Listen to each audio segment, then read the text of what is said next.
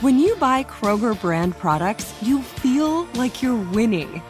That's because they offer proven quality at lower than low prices.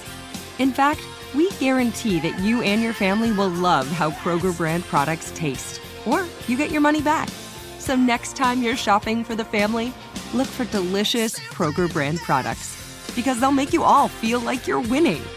Shop now, in store, or online. Kroger, fresh for everyone.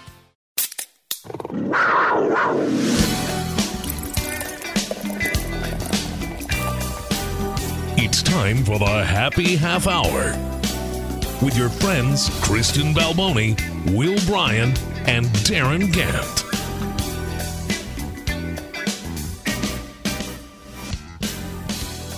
And welcome to the Happy Half Hour podcast for Super Bowl week. And I would ordinarily say it's two thirds less happy because both Kristen Balboni and Will Bryan are on special assignment this week. I think Will's out trying to get himself on the Swiss Olympic team or something at the moment. But uh, we got special guests, baby, and they are special indeed. I have called in the big guns for Super Bowl week, none other than Panthers legend Brad Hoover. Brad, how are you, man? I'm doing great, Darren. All right, right out of the top, when you walk through the Harris Teeter, do people see you and go, Hoove? No, most people have no clue, which is great.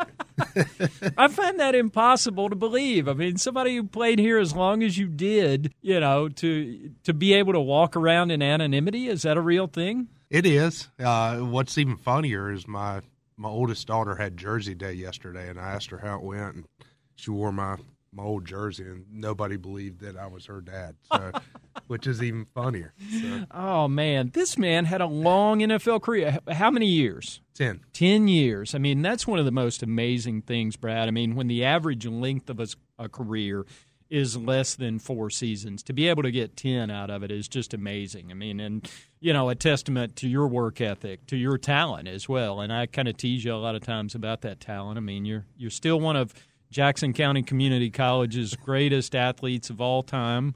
Uh, that's Western Carolina for you if you're not familiar. But Brad also has the great distinction in Western Carolina football history of actually beating Appalachian State one time. So didn't happen often, but Brad made it happen. So No, it was a good time. Uh, you're right. It doesn't happen very often, but I got to enjoy it There one time and uh, have a lot of fond memories of it. No doubt, no doubt.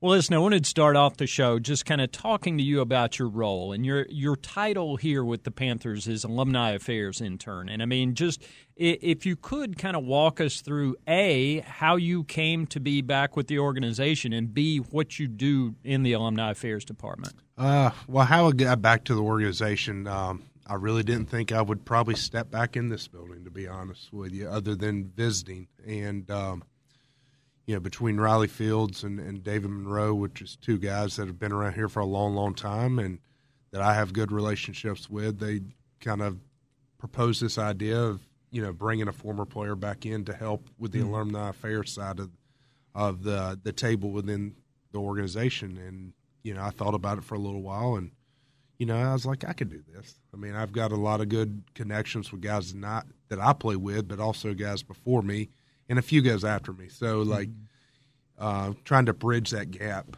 uh, between, you know, as a former player, of bringing guys back, keeping guys in the loop, and uh, you know, it's nice to be back in the building, and it's been really nice to catch up with some guys. What what kind of stuff are you trying to keep guys connected for? Because I was having a conversation with Steve Smith several weeks back, and he talked about when he went to Baltimore, he realized then, okay, you see old guys walk through the building, you see former players always there, and, it makes a difference in terms of not just the business side and keeping fans engaged and that kind of stuff, but really even down into the locker room. I mean, what do you what do you guys hope to do? What's kind of the goal of keeping guys connected? Well, I think the big thing is is for me is just to re-engage with these guys and let them know that hey, I don't want anything from you.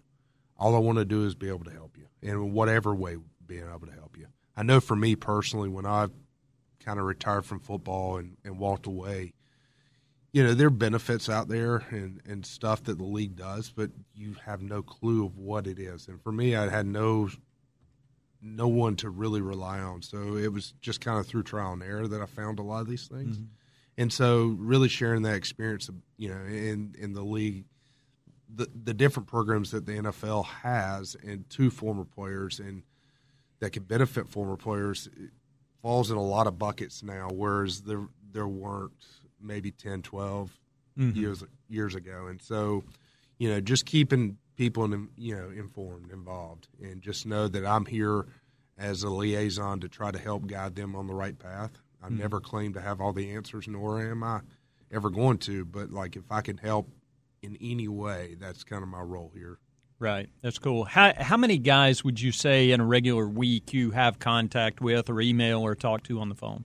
Uh, it varies. Mm-hmm. It really depends on uh, what we're trying to get accomplished. I mean, if it's a low week, I'm I'm just trying to check in on guys. Mm-hmm. Uh, you know, it might be in season or an off season that we're looking for guys for events. So I, am definitely having more contact mm-hmm. uh, to try to get them to commit to something. Um, but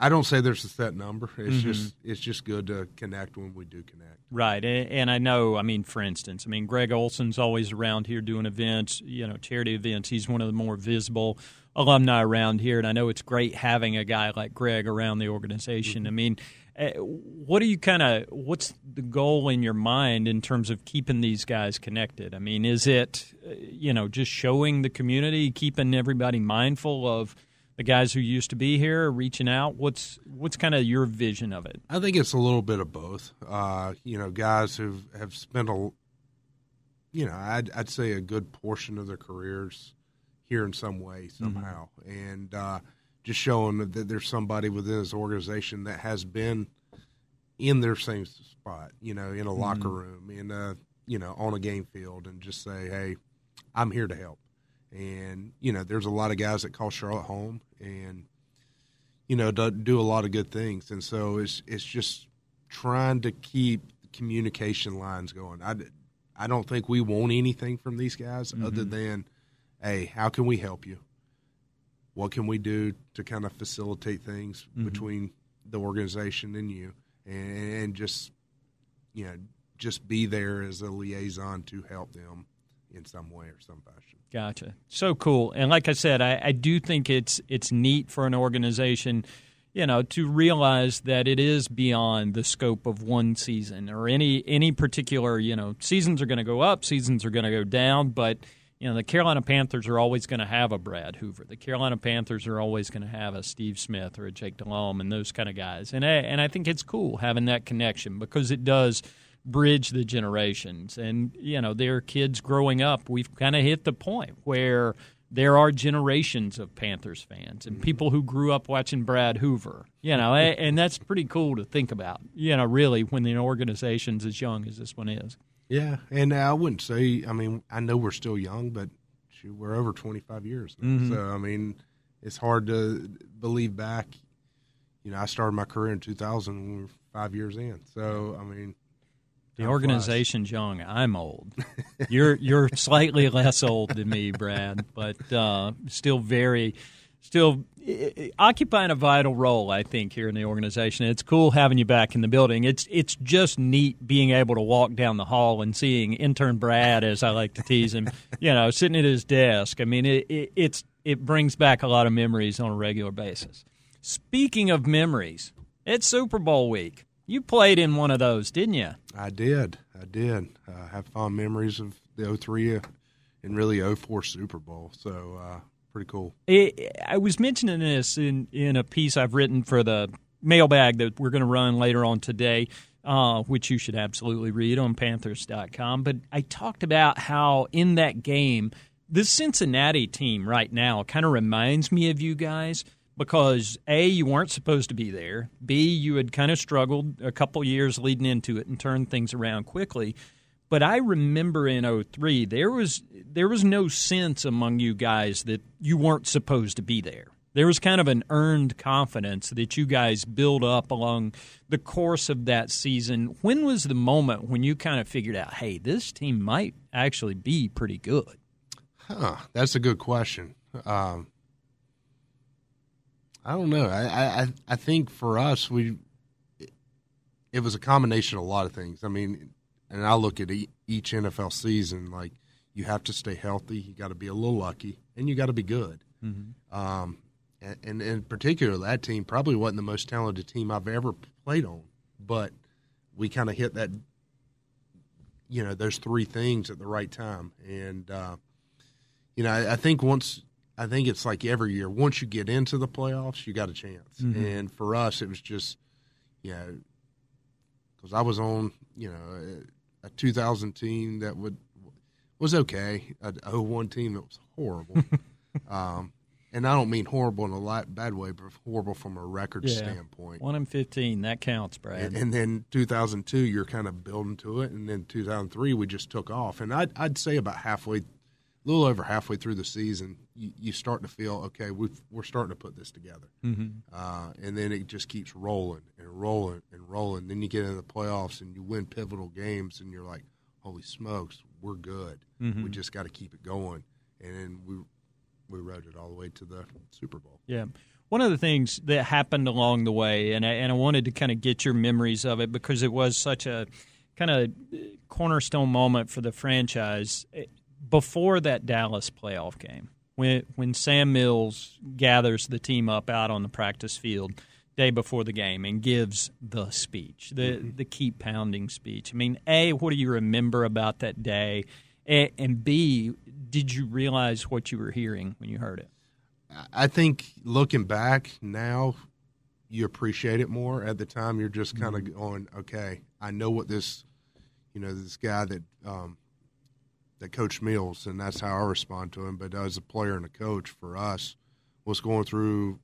We knew what he was going through, but right. not to the extent of you know the keep pounding mantra right. and uh, kind of that mantra become the rallying cry for this organization. Mm-hmm. Uh, at the time, I don't think you experienced that, but looking back, you go, "Holy smokes!" You mm-hmm. know, I, I, I got to sit in firsthand on an experience that not many people got to experience, and uh, you know, I really think that was kind of the the rallying cry for us that year was right. you know fighting not only for ourselves and professionally, but also for an organization and then Coach Mills and Sam himself yeah. Um, to motivate. And one of the things players who were there have told me was that they were kind of impressed. I mean, Sam Mills is continuing to coach while going through cancer treatments. And you guys knew that. It wasn't a secret or anything. But uh, several guys have told me over the years that Sam's big thing was he never wanted to make it about himself. Mm-hmm. And, and and how do you how does that come across? I mean, how is that delivered in terms of you know, here's what I'm going through, put, and putting it into the context for the team to become kind of a motivational message as opposed to poor me. And I don't, you know, for me, I, I look back at it and it's it's just Sam being real. Mm-hmm. I mean, just you know, because I, I I look at football teams like extended families. I mean, we're around each other more than we are our families sometimes. Mm-hmm. And you know, he was just being honest with us and upfront with us, and you know, and and really telling us how he felt. And for us as family members or team members to kind of rally around that, that that's what I remember about it is, you know. You never saw him walking. You never saw him feeling sorry for himself. I mean, he was running somewhere. He was always positive and it you know I I've never met a guy that was kind of going through the situations that he's going through. I don't know if I would feel that way. Right. I would you know I don't want to say I feel sorry for myself, but I I don't know if I would be in a jovial mood all mm-hmm. the time. And you never saw him not. He right. he cared more about others than he did himself sometimes, and I think that's important to be recognized. Is in society this day and age that doesn't always happen. No, it does not. No, it does not. And that was a special time. You guys, thus inspired, continued that run all the way to the Super Bowl. We're down in Houston. It's Super Bowl 38, and here come the New England Patriots. Are are there things that stand out in your memory now that uh, about the week leading up to the game, the setting, the scene, all the extra stuff that goes with being in the Super Bowl? Uh, I mean, it was just foreign to a lot of us mm-hmm. at the Mm-hmm. time. That's you know, whereas uh, you know New England had, had already kind of quasi, you know, they'd been there, so they Right. had some experience with it. For us, it was just it was kind of like going on a. I don't want to say a field trip because it wasn't. It was a business trip, but like it was just new, fun experience, and we were kind. You get caught taking it in sometimes. Mm-hmm. Um, you know, just how the Super Bowl structured. You know, you, you go from in season, preseason, in season to even playoff games. You're you're traveling day before, two days before, depending on location. Mm-hmm. Super Bowl, you're there a week, and so you're living there. You're you know, it's a different Right. environment. Media's constantly involved, whereas you don't you you dealt with media on a, a daily basis uh, in season, but you know you weren't dealing with national media. It's one thing having me wandering around the locker room. It's another thing having a couple thousand of my friends coming with me, Brad. Oh yeah, yeah, sabotage, right? but uh, it, I mean, it was a cool experience. It's just, it's just, it's a break. Or a, we're all creatures of habit. So, like Mhm. as players, I think we like consistency, and that breaks it for you, Yeah. you know, because it brings you into a different environment. As far as the game itself, I mean, I- I think as time passes and you look back on it now, you realize if you were there or you saw that game, that was one of the great Super Bowls ever. I mean, people might not necessarily think about the Carolina Panthers being involved in one of the NFL's all time games, but that was a great game, back and forth. Scoreless first quarter, slow starting, boom. Slow third quarter, boom. And that fourth quarter was just back and forth. What's it like for you guys when you're in the middle of it and going through that game against a guy who has done it before in Tom Brady? Well, he's done a lot, lot after that too. so, uh, you know, it's hard to say, but you know, for me, I've never been a person who's got real nervous about games, and I Mhm. remember that game specifically, like almost hyperventilating the whole first quarter. I mean, you, you just Right. that there's that much of emphasis put on this, and and it could change the way this team was viewed, the way you as a player was viewed, you Mhm. know, of winning one, and you know, just being extremely nervous, and then you kind of settle in, which Right. I, I think that's how the game played out. Is is kind of how we were riding a high or Mhm. dealing with circumstances uh, that we were all kind of nervous and then had to calm down. And when we calmed down, is kind of when we hit our stride, and it was back and forth, back and forth, back and forth. And then unfortunately, at the very end, it just wasn't our time. But it, I felt like that day it could have been a coin flip. It could have gone either way, and Yeah. unfortunately, we didn't. What one more minute on the clock, a little more time. You know, any anything. There were so many points in that game where it could have broke either way, and and it uh, it does amaze me sometimes when you think back on it, just how close you guys were to pulling off not what would have necessarily been an upset, because the way we think about the Patriots now, it wasn't necessarily that way then, but you know, looking back on it now after that guy stacks up another five Super Bowls after that one. I mean, it's just insane It to, is. to realize. But one of one of the classic games of all time. Eh, are there any other memories you have of whether it's that week in Houston, the game itself, that are always going to stand out to you?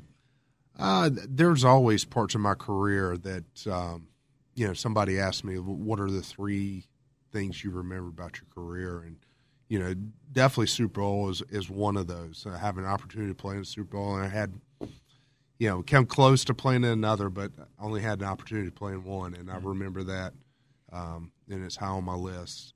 Um, yeah, the other one is probably my rookie season, uh, the Green Bay game. That's probably one thing that it, good or bad, I think it kept me around for Yeah. my career, and uh, so it's when I uh, remember a lot and, and, and kind of look back on, and, and the, the third is the year that both Jonathan and uh, DeAngelo both went over 1,100 yards. So Mhm. those are kind of my three highlights of the career with Super Bowl being the one up top. Pretty good highlights. Pretty good highlights for an undrafted rookie who defied every odd to get. I mean, and, and I do. I, I say this, and, and we kind of joke about it sometimes, Brad. But the most impressive thing to me is a guy who can play in the league in 10 years or for 10 years because anybody can have talent, but you can be unlucky, you can get in a bad situation.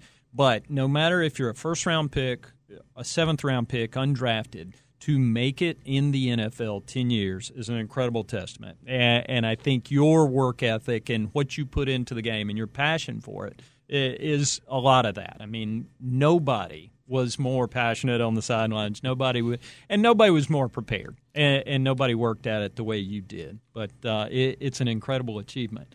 Um, wanted to take us out uh, on a little bit lighter note. Wanted to ask you Super Bowl questions. Uh, do you have parties to watch the Super Bowl, or are you a guy who watches the game by yourself? I I don't say I'm I'm a big party guy. Um, I have been, and I don't say I'll watch it by myself, but I've always watched football differently than maybe a fan watches football. Right. So uh, I, am watching the little things mm-hmm. that make difference. So uh, even when I'm watching a game, I even if people are around, I'm, I'm kind of glued in. I'm, i might be paying attention to a conversation, but I'm still looking at it and, and, and viewing it in a different light than maybe other people. Gotcha. What's the perfect football food for Brad Hoover? Ah, that's hard. I don't say the perfect football food, but like uh, the food I what I love my wife to fix. I call it liquid gold, but it's twice baked potatoes. All right, and and it just it's it's on fire when she does it. So uh, anytime I can sweet talk her into making something to that that extreme, I'm on. That, I'm on. That's the go-to recipe. I think it's good to lay down a good starch base for a good Super Bowl Sunday. That's important. Uh, and here's the last thing I got for you in terms of Super Bowl memories. Did you realize Janet did that? we had no clue until after the game.